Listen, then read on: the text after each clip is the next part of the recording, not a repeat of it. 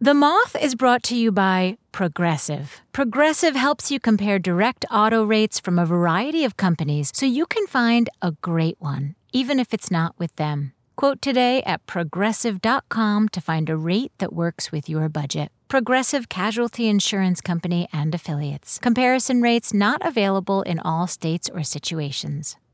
Apple Card is the perfect cashback rewards credit card you can earn up to 3% daily cash on every purchase every day.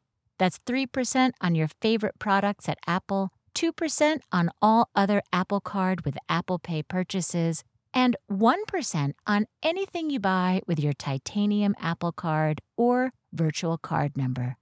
Visit apple.co slash card calculator to see how much you can earn. Apple Card issued by Goldman Sachs Bank USA Salt Lake City branch, subject to credit approval. Terms apply. We all have a story to tell, and the Moth's education program is looking to help young people tell their stories. High school students can develop their storytelling skills with the Moth Summer Story Lab.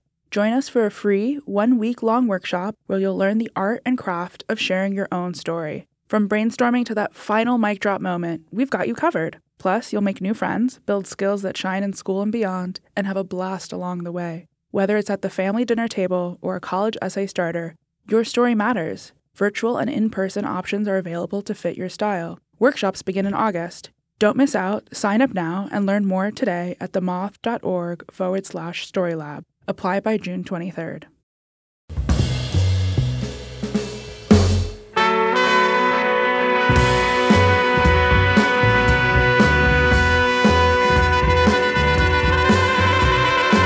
From PRX, this is the Moth Radio Hour. I'm Sarah Austin Jenness.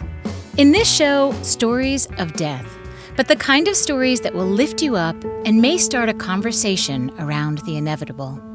In many cultures, death is not spoken of, which makes it scarier.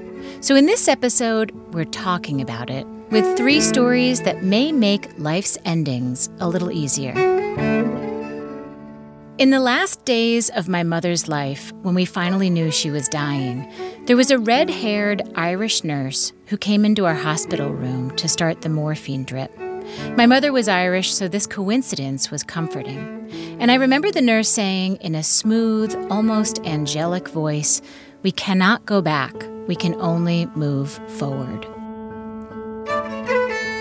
They were words to live and die by. So here we go. We start with Bruce McCulloch. He told this at a Moth main stage in Los Angeles, where we partnered with the Broad Stage. Here's Bruce live at the Moth. Hello. For my wife and my kids and I, we've always really loved Halloween. And I think it's because we can put so much energy into our costumes. You know, I usually dress in tandem with something uh, with my son, uh, Roscoe. Uh, I was Robin to his Batman. Um, we went out as Hall and Oates. Um, he was the handsome one, obviously. Um, my wife went out as a Picasso painting, and in the year 1960, go figure, she's creative that way, and it's one of her outlets. She doesn't have the moth. Um, and my daughter, Heidi, has gone out as a series of the Disney princesses. But lately, she's grown tired of the Disney brand, which I really appreciate. Um, so we really love Halloween around our house, uh, except for last year. We have a family pet, uh, Lulu, a white standard poodle. Um, but if you're trying to imagine her, uh, we don't cut her all poodly, we just let her go. Um, and she's a great dog. You just go, Lulu, and she'd run around. You could hear a little collar jingle. Well, in August, Lulu got sick. She had this little nosebleed that started kind of, you know, sporadically, but started to gain momentum. And so much so that we decided to take her to the vet. Um, he couldn't find anything, still $70. and he looked at us and he said, Oh, it's probably just nothing. But in a way that in my head I heard, It's probably just everything. And I wasn't paranoid, I was true. I was right, because that nosebleed would not stop. It just kept going and going. We'd lie her on our bed on a towel, and she'd always lie on the other part of our bed. And we'd walk her to the park, and her nose would bleed, and using the drips, we could find our way back home like Hansel and Gretel. And then one day she got up to go to the park, her little collar jingled, and she fell down. She couldn't walk. Now, anyone here who's ever had to wrap a pet in a towel or a blanket, uh, I will, and rush it to animal emergency, I will spare you the gory details. Um, needless to say that a couple pieces of bad news and an operation that didn't go as planned, our little girl was just hanging in. It was the next day we were picking up our kids from karate class. We got the call from the animal hospital saying, uh, Your girl's in trouble. If you want to see her again, you better get here soon. So we had to figure out how to get our kids from karate class and, and get all the way across town going full blast without letting them know how freaked out we were. We said, Oh, those people at the animal hospital, they just need some money by the time the bank closes, which was kind of true. And when, we got there, I didn't know what I was doing. I just said, Okay, she's probably asleep. We're going to go in. You kids, you just stay here. So we went inside and they took us into a room I'd never been in before. And there was our our girl lying on a metal table. She had a, a tube in her, from her paw and one in her mouth. And we said, Hello, Lulu. And she heard our voices, and her tail kind of flinched. It didn't wag, it just flinched. She had the impulse, but not the strength. And our voices comforted her because she was blind now. And we looked at our dog, and my wife and I, and we knew it was all over but the ending. And that's why they called us to come and put her down. So we ordered the stuff, $70. And we stroked her ear. We whispered to her. We thanked her for all the love and all the cuddling, for starting our family. We always say she started our family because we got her a week before Heidi. And then we held her before we, until we didn't have to anymore. Hardly a date night for me and my wife, but it was a shared activity, I guess you could say. Putting down my dog was the hardest thing I have ever done. My dad dying was a nuisance compared to this.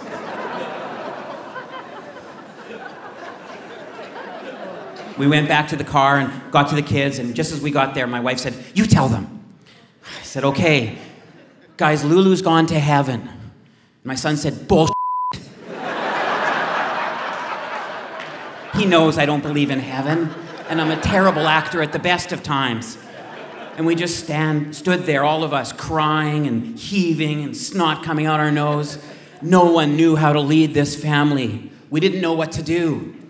So we just went to McDonald's. I guess that's why they're there. We drove straight through a drive through.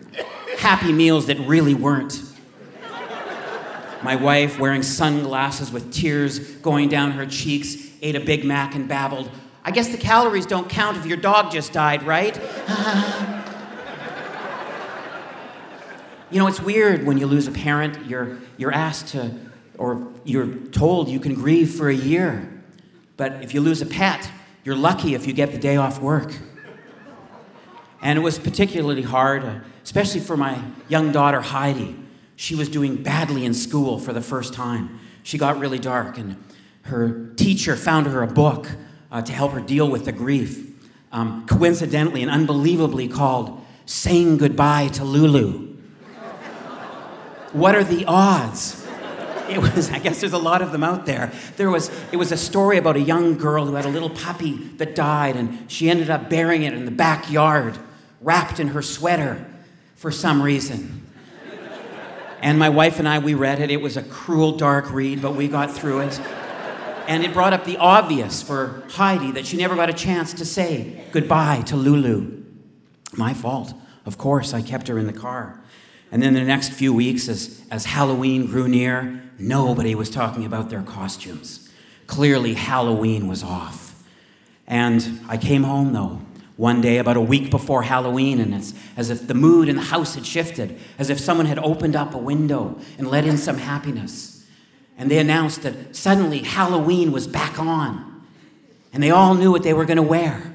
My wife was going to go out as Frida Kahlo. My son was going to go out as either a ninja or an owl. He hadn't decided yet.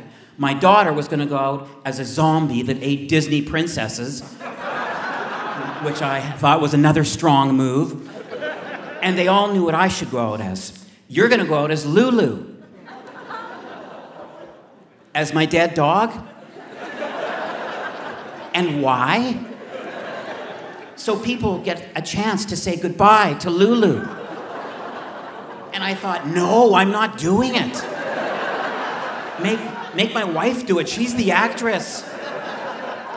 You know, as a parent, you get used to being used as a prop. My Dora, t shirt became a Dora t shirt a long time ago. But Dad is dead dog? And I said, okay, I'll do it. Because when you're a parent, you know you just have to do it and hope for the best. Oh, and the other development is we were suddenly having a Halloween party.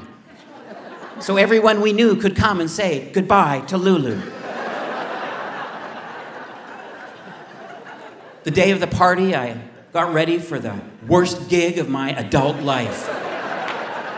I put on my costume, and it was exactly what you'd think it was an off white tracksuit with some cotton on it, a white toque, as we call them in Canada, with some felt ears attached.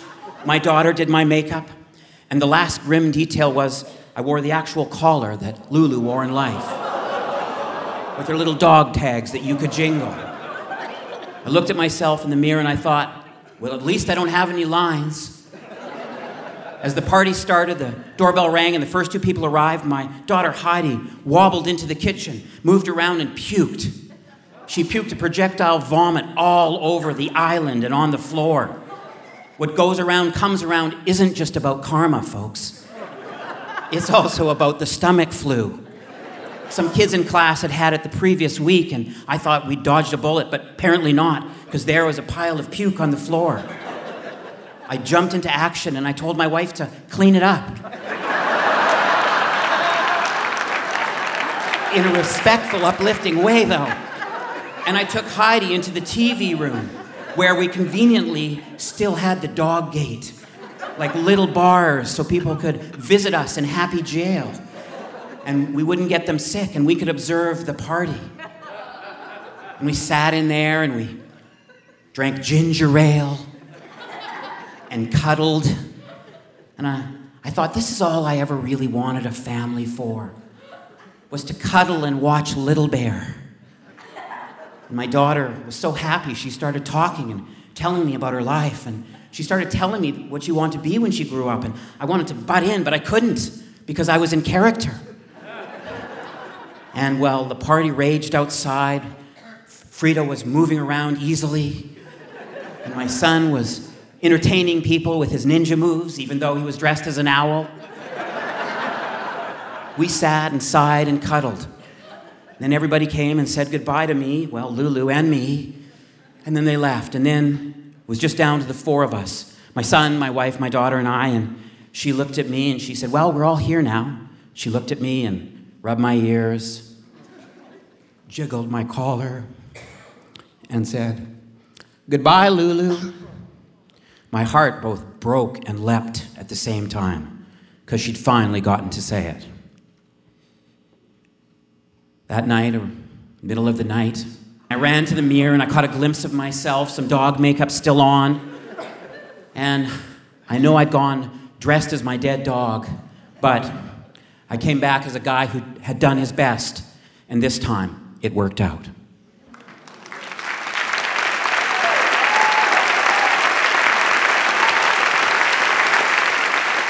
That was Bruce McCulloch. Bruce is a comedian, writer, and director, best known as a member of the sketch troupe The Kids in the Hall. He's directed shows like SNL, Brooklyn Nine-Nine, Schitt's Creek, and Trailer Park Boys. These days, Bruce is directing and producing the third season of the CBC sketch series Tall Boys. To see some photos of Bruce, his children, and their dog Lulu, head to our website, themoth.org. Remember, moth stories are told by everyday folks around the world. And people just like you can call us to leave a short version of the story they want to develop. Here's a pitch we loved from Lester Pilkington, a funeral director in Fort Myers, Florida. I was on a funeral, in the funeral home, and the grandchildren, teenagers, asked if they could put something in the casket with Grandpa. We said, certainly. They opened up the bottom portion of the casket, and I placed in a paper bag.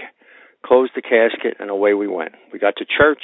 We get to the top of the steps, and from inside the casket, we heard, Love me tender, love me true. Well, with this, I am looking for a place to hide because my sense of humor is such that I, I'm going to pee on my pants. Priest comes out, raises his hand to bless the casket. I'm inside, love me tender, and I am hiding behind one of the pillars of the church. I was cracking up. Anyhow, that's my story. If you have a story you'd love to share, consider calling us. Record your pitch right on our site, themoth.org, or call 877 799 Moth. That's 877 799 6684. The best pitches are developed for Moth shows all around the world, and you might even hear yourself on the radio one day. After our break, a woman who is always hidden from death sits face to face with the dying. When the Moth Radio Hour continues.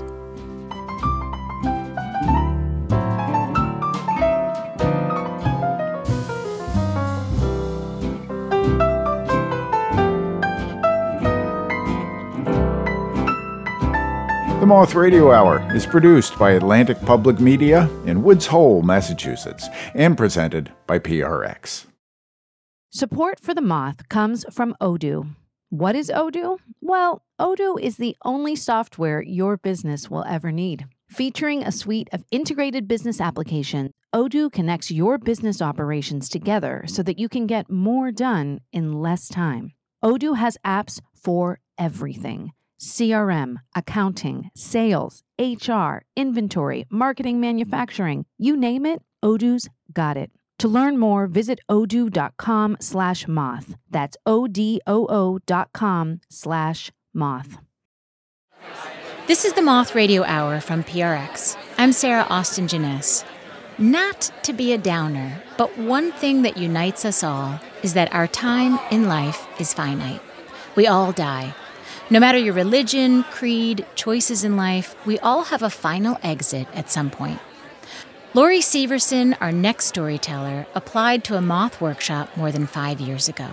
But instead of taking the workshop, I asked if she'd like to consider a story for the moth main stage. She's a death walker. Yes, a death walker. It's the old medieval term for what we now know as a death doula. And this is her Genesis story. Live from East Lansing, Michigan, where we partnered with the Wharton Center for Performing Arts, here's Lori Syverson. I was 47 years old, and I knew in my heart that it was now or never. So I went over to the kitchen junk drawer and pulled the yellow pages out. I flipped the book to the list of hospice organizations, and I started right at the top making phone calls. Aurora Hospice, Brookdale, compassionate care. My stomach was in a ball of knots, and what I really wanted was for no one to answer the phone. And on those first three calls, no one did. But I pushed myself to make that next phone call. And that phone call was to Heartland Hospice. After the first ring, a woman answered the phone, and she said, Heartland Hospice, this is Peggy. How can I help you? I said, Hi, Peggy. My name is Lori. I'm really nervous. I don't know if I really want to do this, but I think I'd like to volunteer in hospice. Well, a month after that phone call, I had completed my training and I was volunteering as a hospice companion. I pushed myself to make those phone calls because at 16 years old, I couldn't get over the death of my grandmother. And I carried that guilt around with me for such a long time. So here I was, 30 years later, now volunteering as a hospice companion. And I wasn't sure what to do. My family consisted of me, my brother, my mom, my dad, and Mamie, my grandmother. Mamie moved in with my parents before I was born, so I didn't know any other kind of family. She was my rock, and my BFF. Then in 1975, when I was 15, Mamie was diagnosed with cancer. We shared a bedroom together, and one night I woke to Mamie moaning and groaning in pain. I didn't know what to do, so I did nothing. I remember like it was yesterday. I laid in bed and I pulled the blankets over my head. I was as stiff as a board, and I tried not to breathe so Mamie wouldn't know that I was awake. She stumbled out of bed to wake my parents. While my dad got up, he was in the bathroom getting dressed. Mom and Mamie sat in the living room. And I thought, this is my best friend.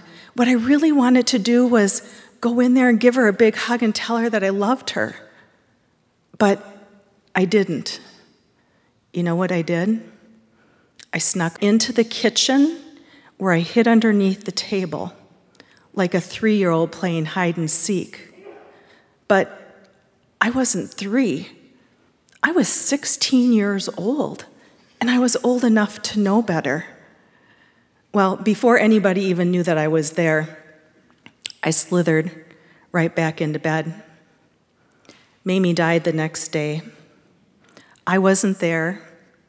I never told her that I loved her, and I never gave her that hug. So here I was 30 years later volunteering as a hospice companion.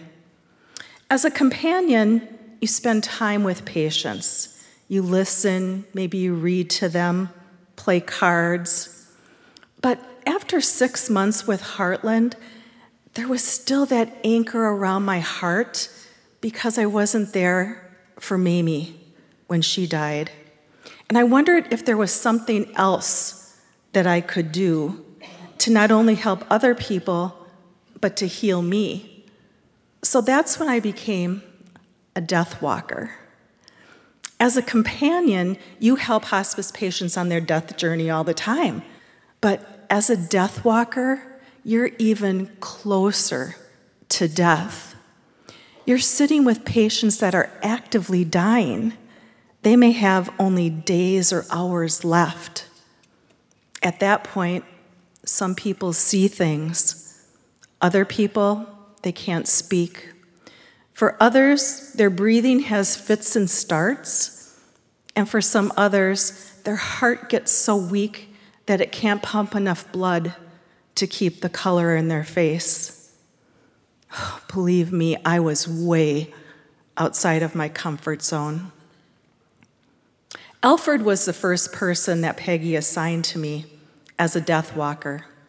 He was a frail man in his 80s. He was actively dying, and he had no one else. He was the first patient that I sat with by myself without any backup from Heartland Hospice in the room with me. He was living in a nursing home, and when I got there, I walked down the hallway toward his room, and I heard whining. I walked a little further. That whining and the distress sounds, they were coming from Alfred's room. I got to his door. It was, it was mostly closed, but it, it was open just a crack. And then I froze at Alfred's door the same way I froze in bed with Mamie. And I didn't go in. I was scared to death. I, I just stood there wondering what to do. And then I realized that the reason Peggy asked me to be with Alfred was because he had no one else. So I closed my eyes, I took a deep breath, I pushed the door open, and I walked in. There was a metal chair in the corner of the room, so I dragged it across the linoleum floor closer to Alfred's bed. I bent over and I rubbed his arm and I said, Hi, Alfred. My name is Lori, and I'm going to sit with you for a while tonight. Oh, and, and Alfred, there's, there's one thing I need to tell you. I'm really new at this whole hospice thing, and I really don't know what to do, but, but don't worry, everything's going to be okay.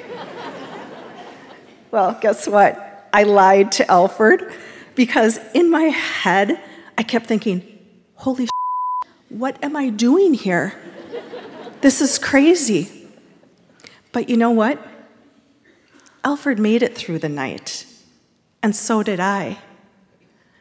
Peggy called me later the next day to tell me that Alfred had passed away.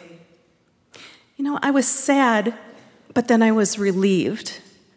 Not relieved for me, but relieved for Alfred.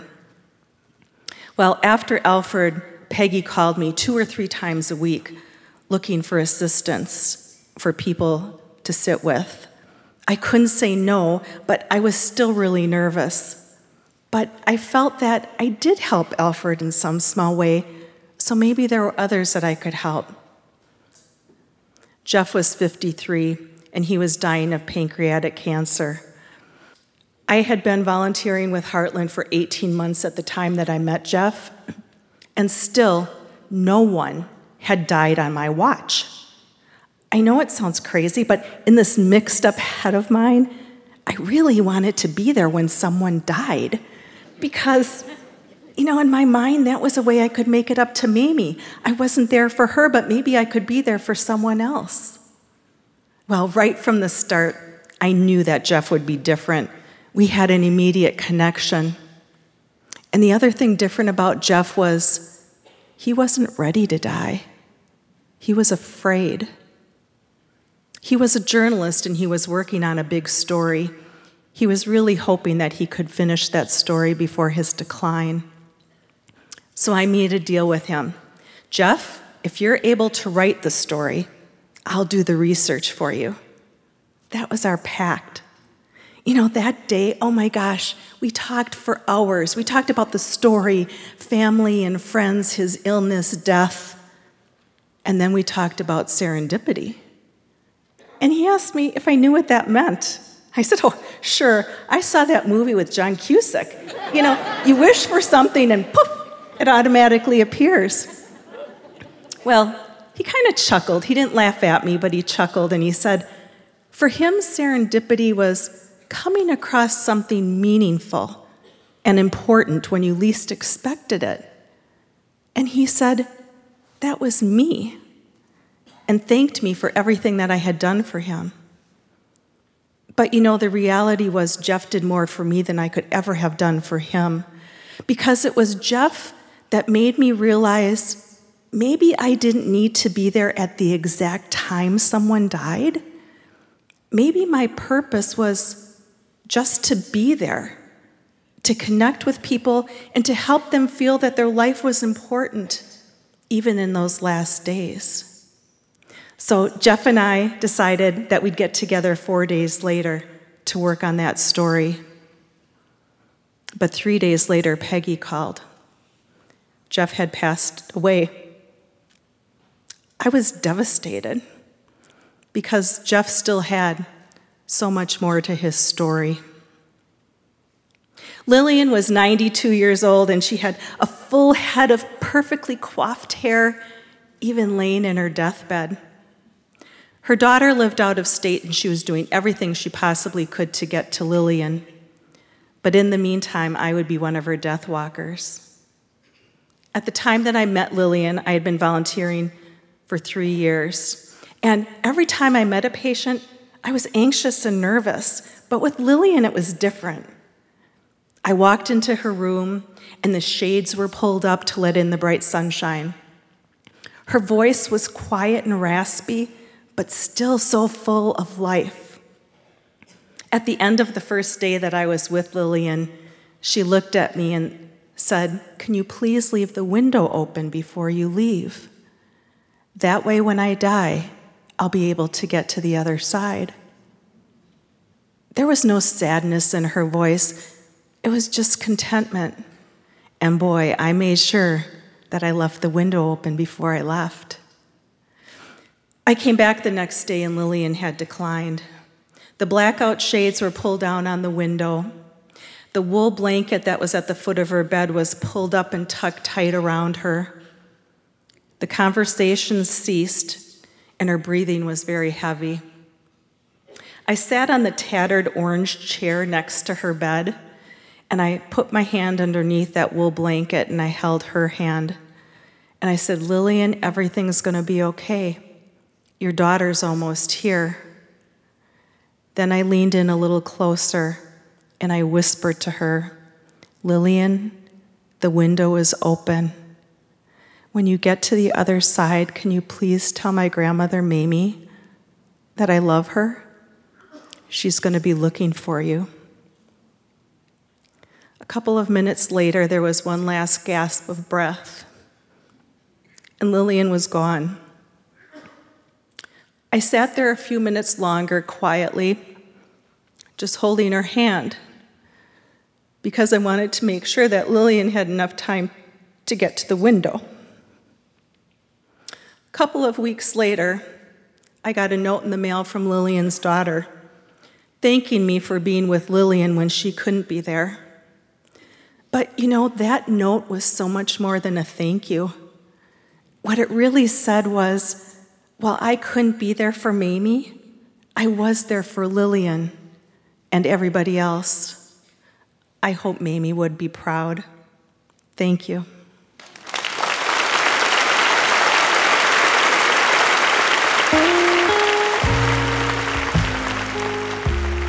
Lori Syverson has been a death walker for over 14 years now. I talked with her a bit about her work and this culture of silence around death. In your story, you hid from death, but many people hide from death. Why do you think we look away from death in this hmm. culture? I don't I don't think we're as open with it as as other cultures. Um, I remember when I was younger, my parents wouldn't let me go to a funeral. And it was something that we didn't talk about. And when someone would get sick, and if they were terminal or they were ready to, to move on, they would go to a hospital. They certainly wouldn't be there with their family members in the home or, or anything like that. I look at my granddaughters, and the oldest is 10 years old. She's already been to her great grandparents' funeral, three of them a friend's funeral. She knows what it means to die. When my mother passed away, so she had to be maybe seven or eight at the time, and she asked me if I would go up to the coffin with her so she could see my mom. And she went up there and she touched my mom's hand, and um, she just wanted to know what it was like. So yes, I think um, my grandchildren in particular will will look at death very differently. They won't have the same regret that I did for thirty some years. I remember you telling me some of the things you've seen at the very end mm-hmm. that were similar for people who were actively dying, no matter their age or their religion. Yeah, it was my experience in hospice that really confirmed to me that there is something more. I don't exactly know how many people I've sat with. It's been 14 years, I think 120 people. I have had men and women, I've had many different religions, but there's a common theme to what they see and what they feel. And one of them is having your bags packed. Where's my luggage? And we were told in training for hospice, if somebody asks, like, where's luggage or I'm ready to go on my trip, just go along with it. Because in their mind, that's the journey that they're going to be taking, traveling to the other side.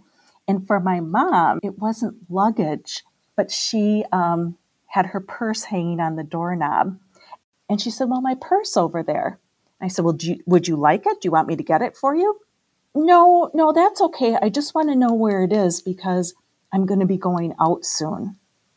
But um, as I said, I, I, remember a woman um, who was brought up uh, in the Hindu tradition, the Jewish tradition, and the stories are very, very similar, which gave me peace when it was my mom's time.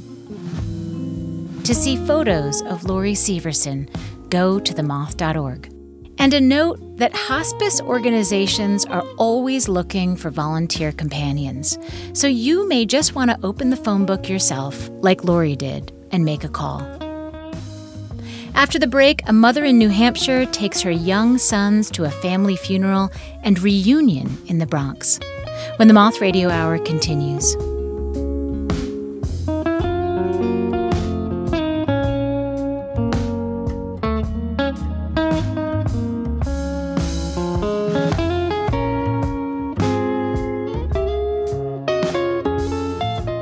The Moth Radio Hour is produced by Atlantic Public Media in Woods Hole, Massachusetts, and presented by the Public Radio Exchange, prx.org.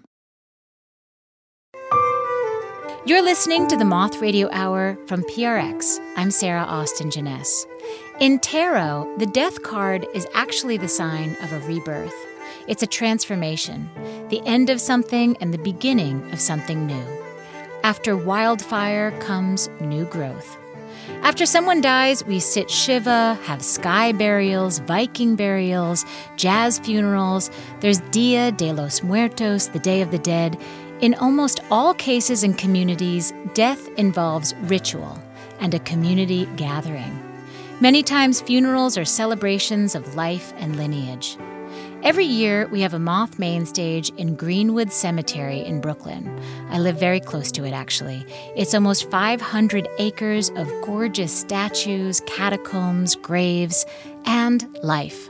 Flowers, trees, green, green grass. In fact, they call Greenwood a park that the dead have made for the living. And it was in Greenwood Cemetery where we partnered with the Greenwood Historic Fund, on stage as the sunset and the fireflies danced, that Jerrianne Boggis told our final story in this hour, all about reconnecting to her Jamaican roots. Here's Jerrianne Boggis live at the Moth. When I left my island 30 odd years ago, I carried with me the most important things I had the stories of my great aunts. They give me strength and courage even today as I tell this story. I remember the day I got the call from my cousin that my great aunt, Mumsy, had died.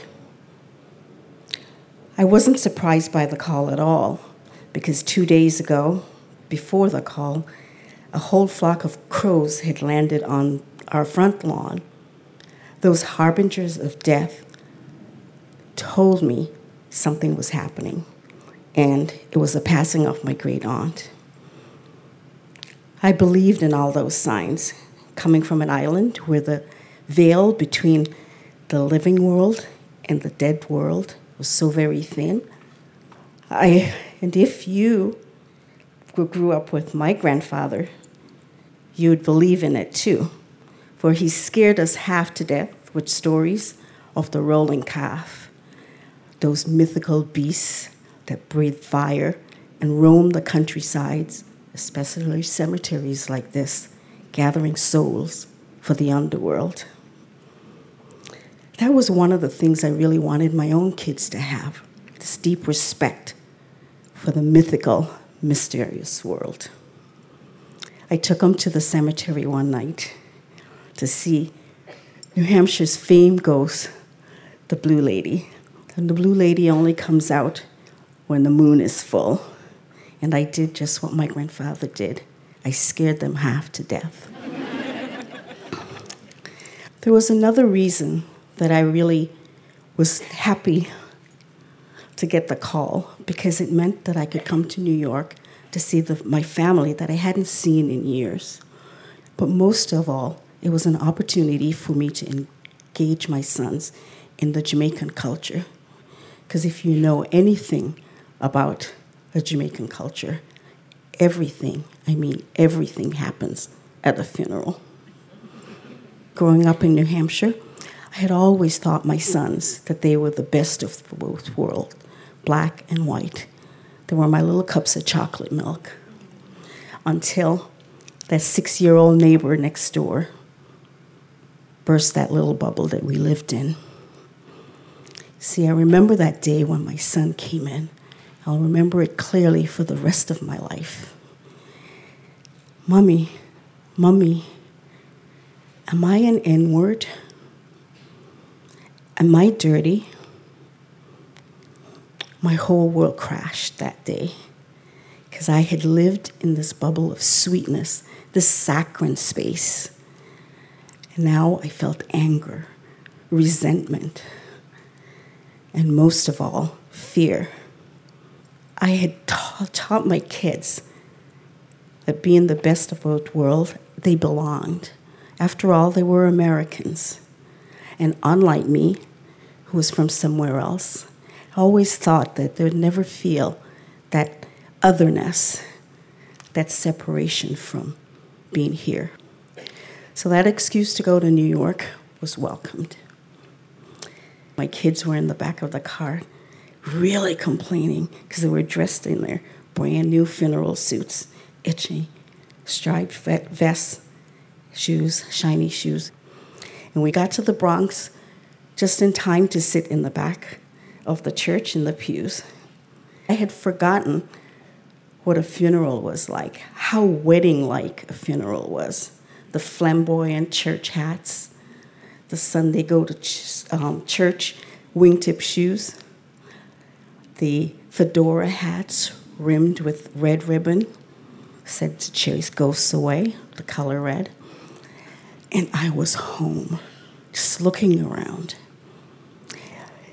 when the the song from the organ blasted in the ear, signaling the start of the mass, my kids jumped, and I looked around at them, and there they were, looking at everything, taking everything in. They they saw the um, altar boys in their red and white outfits walking down the aisle, almost enveloped in the, the smoke from the incense burner. They saw the priest come down in his vestment, almost floating away as he sprinkled the golden, great, golden embroidered casket with the holy water. That was making a real clunky, clunky, clunky sound as it was carried down the aisle by the pallbearers in their stiff black suits. I felt great expectation for this church service because my aunt Mumsy, she had ordered uh, elaborate Catholic mass, and we had to dress our best for this. So, can you imagine my surprise when the parish priest started speaking and this real quiet, almost inaudible voice crept into the congregation? Almost instantly, you could hear the mumbling the kissing of teeth rising up in the audience. Man in Borini? Jesus. Ah, Aunt Moves, you're gonna get vexed. What going on? Somebody put, tell him to put some life into it now. In killing us to death. Laughter bursted from my lips spontaneously, not just from the sheer irony of what was being said, but from the joy of hearing my Jamaican patois, that sing song cadence that I had missed from living in New Hampshire. my sons turned to me and they said, Mom, didn't you tell us to be quiet? Why are you laughing? I thought you were supposed to be respectful. Almost instantly, when the service started, my aunt Ruby, the last of the line, Aunt Mumsy's sister, she got up and staggered to the front of the church. Her daughter Denise followed closely behind. The mumbling in the church rose to almost a crescendo. Wait, wait, what's the matter? Jesus, she dead? Aunt Mumsy come for the chaos started. Denise was now crouched under the little table in the vestibule, screaming, Mama dead, Mama dead, as if scrunching under the table would protect her from the Grim Reaper himself. My cousin Claudette, she had run to the front of the church because she's a nurse to assess the situation. My other cousin Carl, he was on the phone, and you could hear the aggression in his voice. I know you all going to take your sweet time coming here. You know, this is the Bronx. But if anything happened to my auntie today, y'all dead. and worse than that, my born again evangelical cousin, she was uh, circling on Aunt Mumsy's prone body, screaming, the blood, the blood, the blood. Satan, come out of here. Jesus, Jesus, Jesus, I cast him out in the name of Jesus. I had wanted to get up myself and join in the fray, thinking that I would go and um, comfort my cousin who was still under the table, or shake some sense into my screeching cousin. But my kids were grabbing onto my sleeves, and they said, Mommy, Mommy, what's going on? Is there a rolling calf here? Did they come for Aunt Ruby? Was she bad? Be careful what you teach your kids. It might just come back to haunt you. So the, the medic finally came and they told us that Aunt Ruby was okay. She hadn't regained consciousness yet, but her heart was beating fine and she had a steady breath. And you could hear the whole church exhale in relief. Now, there, in the Jamaican tradition, after the funeral, after the burial, there's usually a celebration. It's called the nine night celebration. You see, we believe that after nine nights, after all the tears, there had to be laughter, or else the spirit of the dearly departed would stay around to comfort you or to cause havoc. So there had to be a celebration. So the celebration was at Mumsy's house. You could hear the calypso music blaring across the neighborhood even miles before you got there.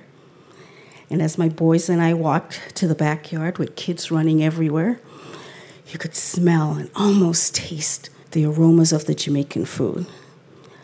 There was a pot of um, mannish water, a goat soup that is said to turn boys into men boiling on the stove and it mixed that aroma with the aroma of the jerk chicken, the curry goat, the bami, the rice and peas.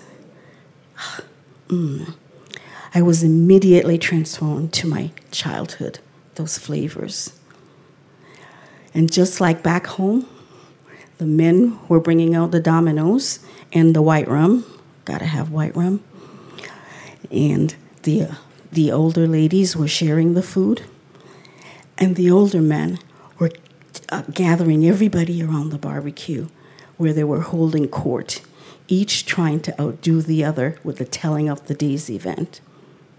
Some of them even said that Aunt Mumsy must have been really jealous of her sister because her younger sister got all the attention that day. And this was Mumsy's day, her last day on earth. As I gathered my son around me and we sat on the, on the ground to listen to the stories, I was so comforted because this is exactly what I wanted for my kids this engrossment, the story, the songs. And I felt comforted because I had given my boys something that I really wanted to have the solid understanding of our roots.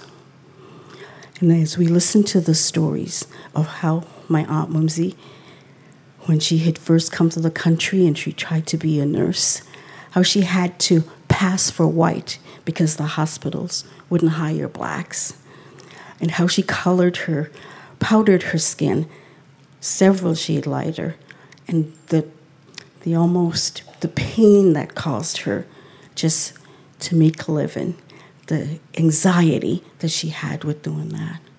We heard the stories of how she saved every penny to bring her siblings here for a better life.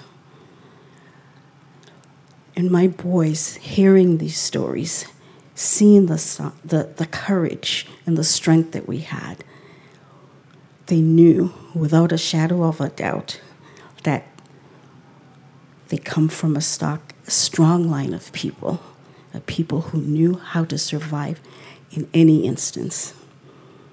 And that's what I wanted them to have. And as we loaded up the car with foods I would never get in New Hampshire because there's no Jamaican stores.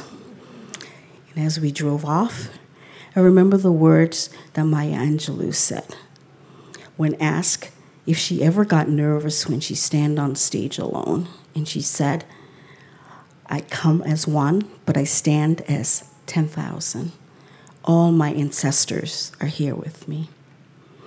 And tonight, all my ancestors are standing right here with me in the cemetery, my aunties, giving me strength and courage, my sons, my grandchildren.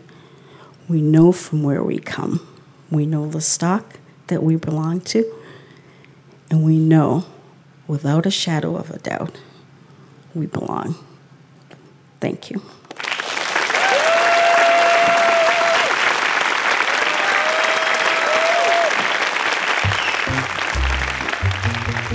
Jerrianne Boggis is an immigrant, a visionary, and a social justice activist. She's the executive director of the Black Heritage Trail of New Hampshire, which tells the true stories of Black history in New Hampshire and America. Since this funeral more than a decade ago, Jerry Ann says she and her boys have played a lot of Jamaican music, and they visit the island and see family all the time. To see photos of Jerrianne and her sons and this bright celebration of life, go to themoth.org. I've been watching a lot of interviews with the Dalai Lama lately to prepare to meet with him in India on behalf of the moth. And people like to ask him if he's afraid of death. And in every instance, His Holiness answers fear of death is a waste of time. Death is part of life. And that's it for this episode of the Moth Radio Hour. Thank you for taking the time to listen. We hope you'll join us next time.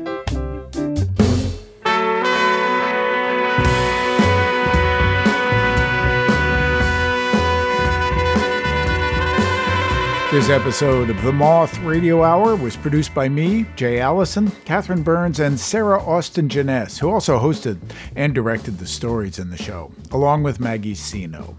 Co producer is Vicki Merrick, associate producer Emily Couch.